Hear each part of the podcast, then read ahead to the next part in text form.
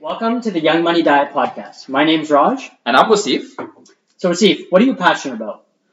You know what? Uh, I've always thought about how everyone in this today's work setting always ends up in a job that they're kind of unhappy with, and not always. Like there's there's a significant portion of the uh, crowd that's unhappy with the position they're in, and then the companies that are unhappy with the people that they have received. So I think there is a whole disconnect between how people should plan for their career and how they they sort of manage and expect their ambition and how should they should do career planning.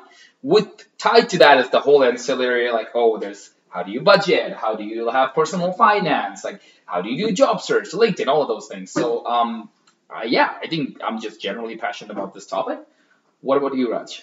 If I have to sum up my passion, it's financial literacy. So growing up in the Western world, I strongly believe that almost any individual can make it based on, of course, different circumstances and different, you know, you're dealt different cards at the beginning of life. Mhm. But I strongly believe that there's so many topics within the educational system that we lack. That Right. a lot of kids depend on their parents or a lot of young individuals just depend on what their limited exposure is. So I want to have more conversations about negotiation, buying vehicles, mortgages, leadership.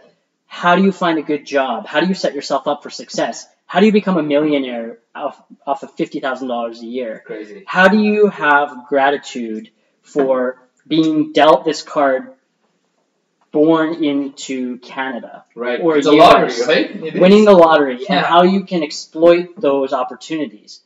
For sure. So I, I think in a lot of sense that anyone who is interested in tuning in, I think what you can expect is yeah, we won't have any Shakespeare like high school, but we, what we will have is all the stuff I think we should have learned in high school, but we didn't.